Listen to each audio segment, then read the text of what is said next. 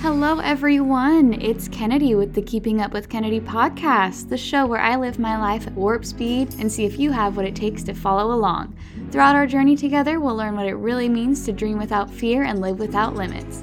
So sit down, buckle up, and enjoy the ride.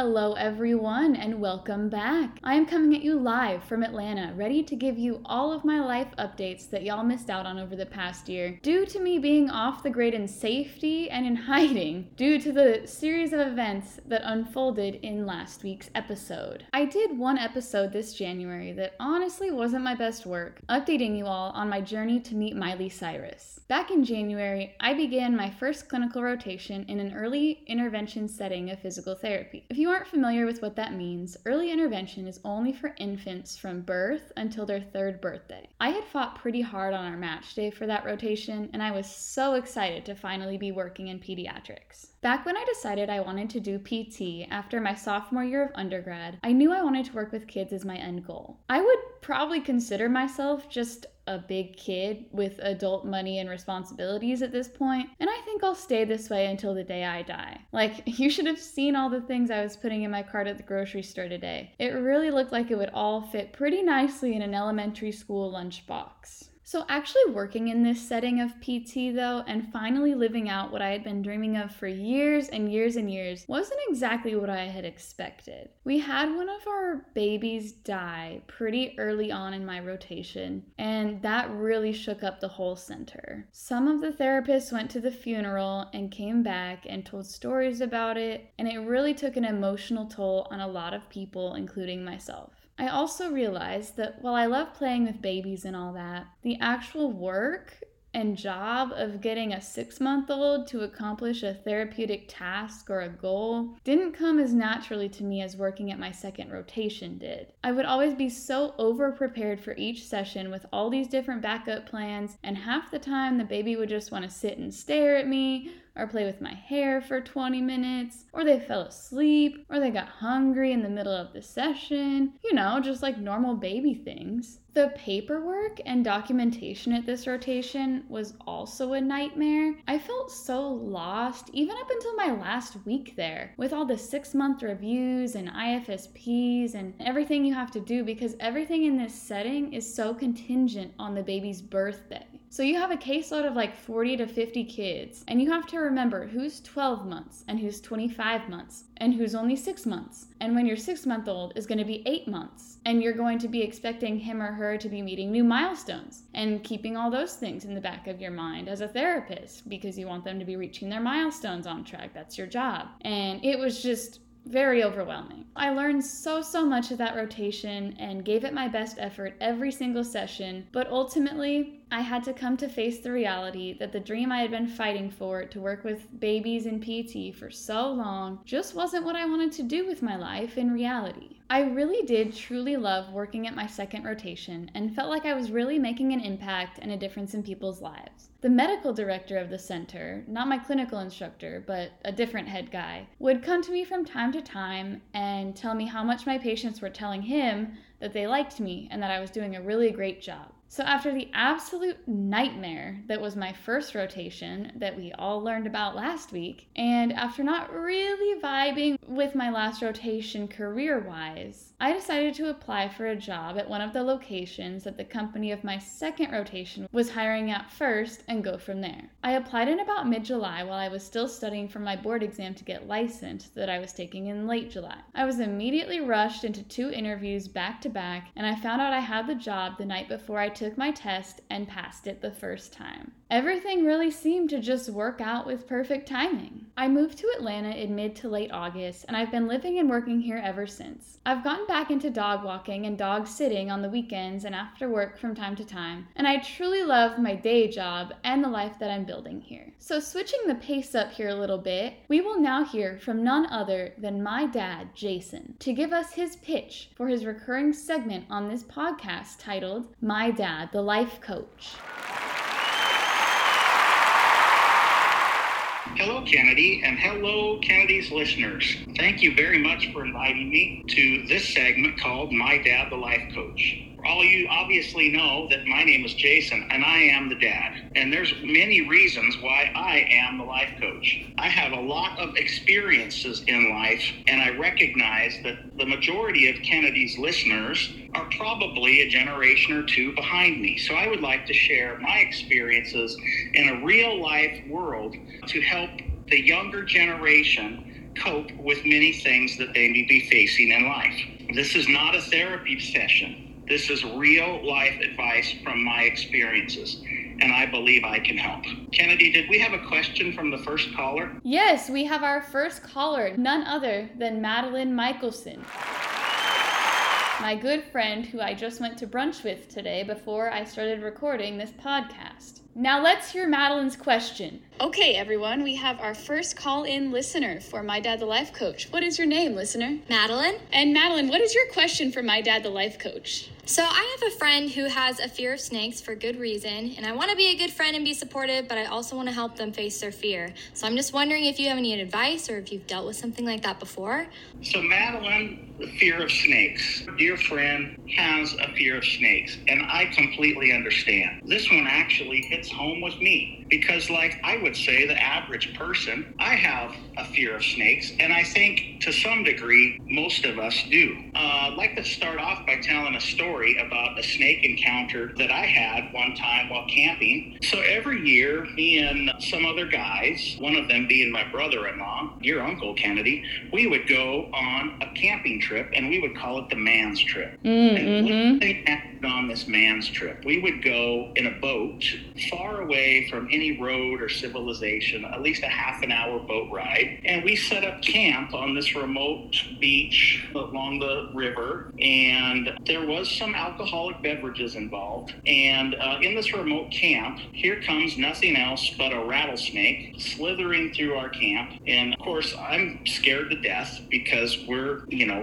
30 minutes away from even the boat dock and then another hour drive to a hospital. And I'm the only one that can drive the boat. So what if I get bitten by the snake? So what do some of the my friends do? They start throwing rocks at this snake and making it really mad. And then the snake's trying to get into our tent. So uh, eventually the snake slithered away. Um, everybody sort of kept their distance and nobody got bit by the snake. And eventually he left. But believe me, it was hard to get to sleep that night, knowing that the snakes were out there. So obviously, you know, I don't really enjoy going to the snake exhibit at the zoo, but nonetheless, I can function normally in society having this bit of a fear of snakes. So I do understand where Madeline's friend is coming from. There was also a great action hero from the 80s from my era called, he, he was named Indiana Jones. And if you haven't seen the Indiana Jones movie, specifically the very first one, I would suggest that a friend and you, Madeline, sit down and watch Indiana Jones. There's one particular scene where Indiana Jones has to face his fears in the middle of several snakes. So, if you haven't seen the movie, go back and watch Indiana Jones. But that's not really what this session is about. We're going to talk about how to help your friend overcome the fear of ophidiophobia. Ophidiophobia. What the heck? I mean, who comes up with these words? People sitting around in the 1800s? Like, let's call fear of snakes ophidiophobia. Makes sense. You can't even say it, right? But that's what we're talking about ophidiophobia. And, and again, the truth is, we all probably have a little bit of a fear of snakes, whether we're out in the wilderness, hiking or biking or camping, or even if we're in our own backyard. You know, the fear of snakes can be there. So, you know, who wouldn't have a little bit of fear? You see, I don't think I do. I, I kind of enjoy snakes. Like back, yeah, back in Australia, I, I had one like this mega mega snake, like a six footer, like thick guy, was like wrapping all around me. I got a good picture in it. And then I went to in Vegas. I went to the Mandalay Bay um, Aquarium once, and I have video footage of it. This big snake started swimming. Like he went out into the water. He was like a six footer too. He was a big guy. And I had never seen a snake swim in like an aquarium environment. So the water's like real clear. It's not like you're like floating a river and you see a snake. No, it's like you can see the snake so well just swimming and like lurking through, like doing his business. It was crazy. And I thought it was so cool. So, uh, Kennedy obviously is one of those that doesn't have the same fear that most of us do. But again, a lot of us have this fear. So, let's talk about how to overcome the fear of snakes and how to really be supportive and help your friend overcome this fear. Yes. And I, what I have is a three step process. So, are we ready to talk about step one? Yes, step one. And again, this is just real life experience. This isn't a therapy session. We're not going to talk about your feelings and all that kind of stuff. We're just going to talk about how to handle this problem. So, step one is to understand the statistics surrounding snakes. Okay? Mm-hmm. So, every year in the United States, there's approximately 7,000 snake bites that are reported. So, 7,000 people get bitten by a snake. It's important to note, however, that of those 7,000, 40% of them are provoked by the person. They put themselves in this danger in essentially, you know, are asking the snake to bite them based on their actions. Of the 7,000 snake bites, we have to put this into perspective. The U.S. population currently is approximately 332 million people. If we do that simple math, one in 47,000 people a year will get bitten by a snake. Okay, sure. Okay. So, of those 7,000 actually get bitten, right? There's one in 47,000 chance that will be you. But of the 7,000 a year that get bitten, Kennedy, can you guess how many deaths result up in 7,000 bites? Maybe one. Yeah, it's about five. About yeah, five not many. Of 7,000 bites. So we're going to continue to put this fear, and, and I'm assuming the fear is the snake bite and what happens after the snake bite.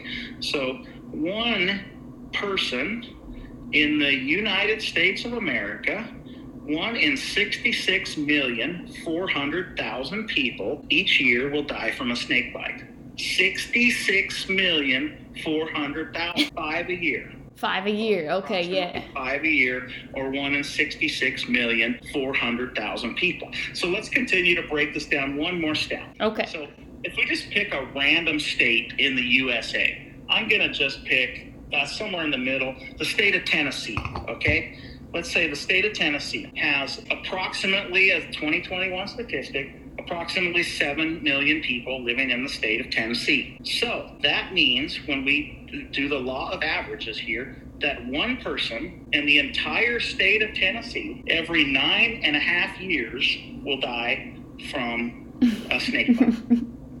one single person 9.5 years. Yeah. In a 100 years, in a century, that's 10 people. Right. So we just have to look at the odds, are much like Tennessee, or we want to call it Arizona, or Washington, or Florida, whatever. The odds are still approximately the same. Highly unlikely. So step one is to understand the statistics and understand that your chances of dying from a snake bite are probably about the same as getting hit by lightning. Right, and I'm sure Madeline's friend, if they do happen to live in Tennessee, wouldn't be those one in every 10 years who is dying because the people who die are probably the ones who do the provoking of the snake, you know? That, that's correct. You bring up a good point because, as I shared earlier, approximately 40% that they're asking for it, right? Right. Like, I don't think her friend would be someone who would be asking for it if they have a genuine fear. Correct. I wouldn't think so because if they have a fear, they're not going to put themselves in any way where they're possibly going to encounter a snake. Right.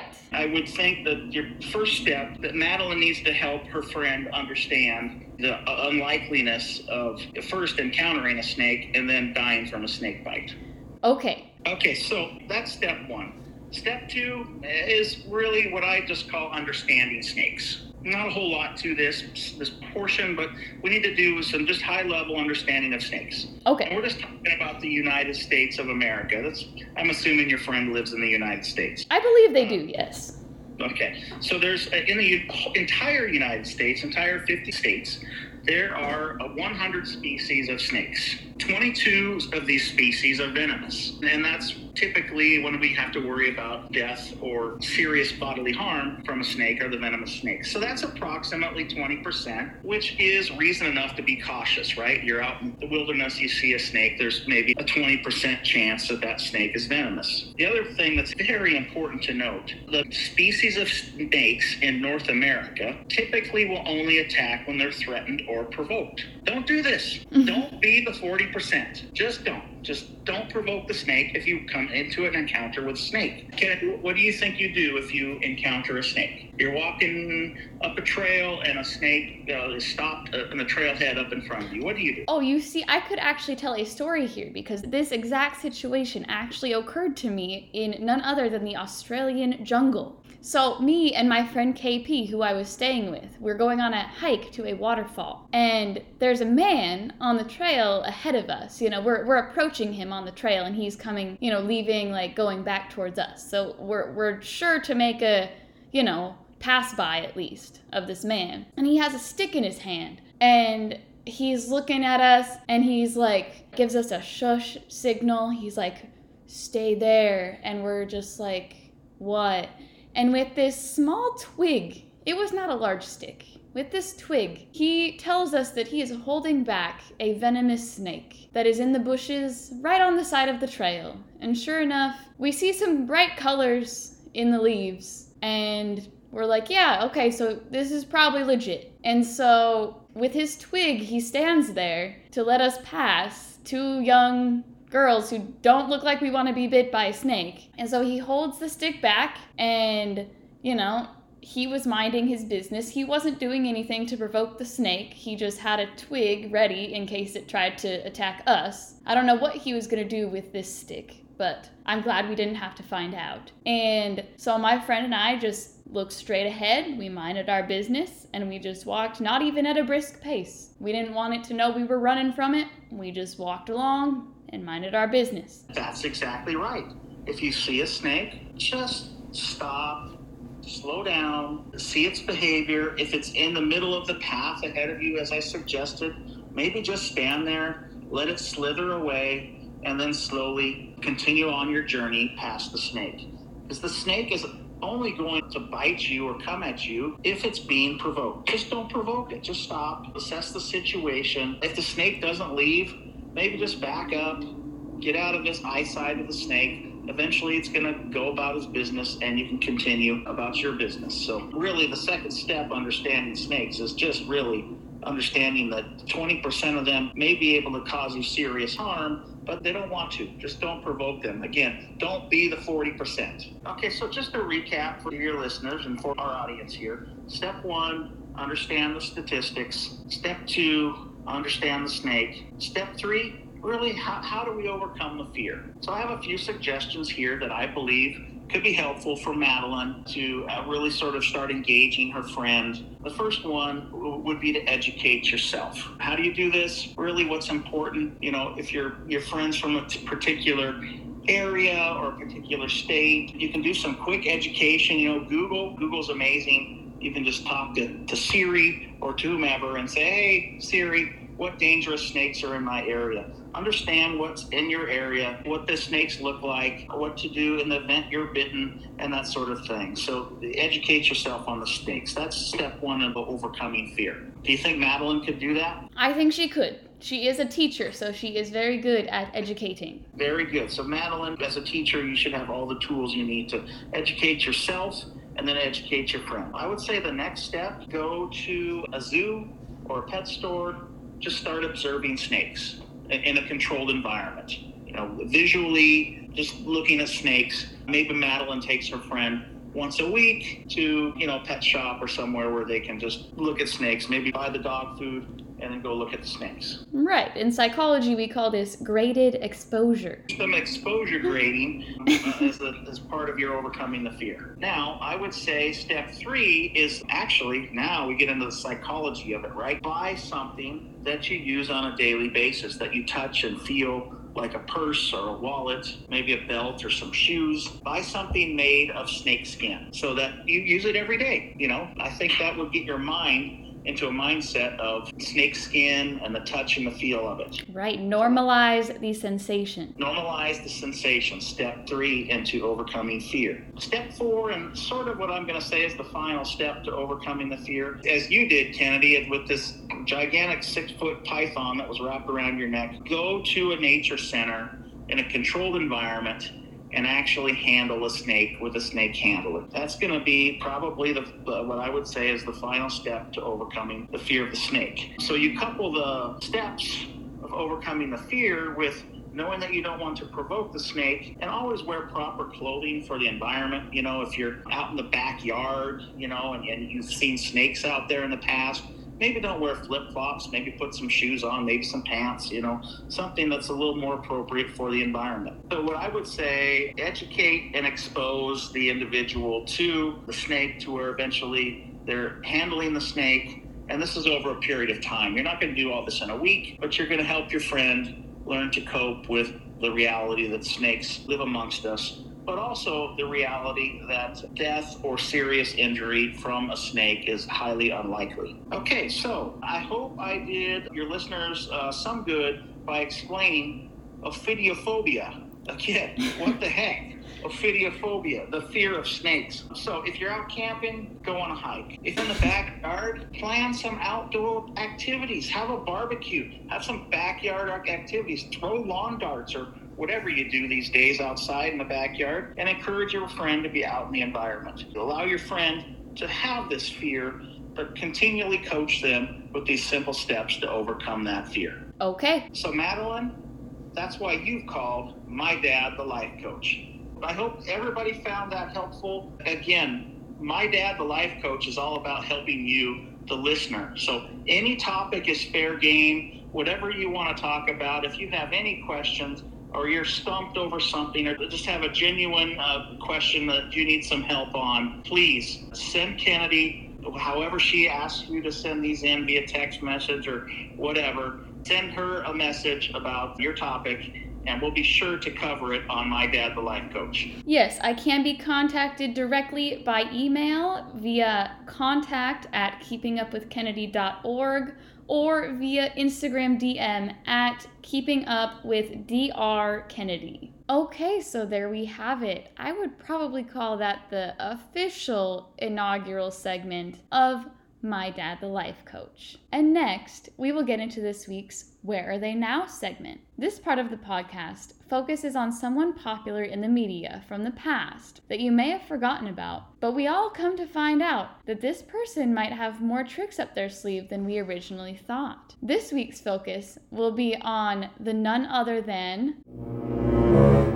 Rebecca Black. That's right, you love to hate her hit single Friday back in 2011, and it turns out she didn't stop there. After Friday being dubbed and quoted as the worst song ever by YouTubers and listeners everywhere at the time, Rebecca didn't stop there. In an article from the Orange County Register, it turns out that Miss Black is out with new music and is singing for sold out shows in West Hollywood. She has plans for a US as well as a European tour for her mini album titled Rebecca Black Was Here, that was released in June of 2021. She has since come out as identifying as queer and has made some of her new music under the influence of this. This article states, and I quote, The restoration of Rebecca Black started in public on February 10th, 2020 the ninth anniversary of Friday, when Black relaunched her Instagram page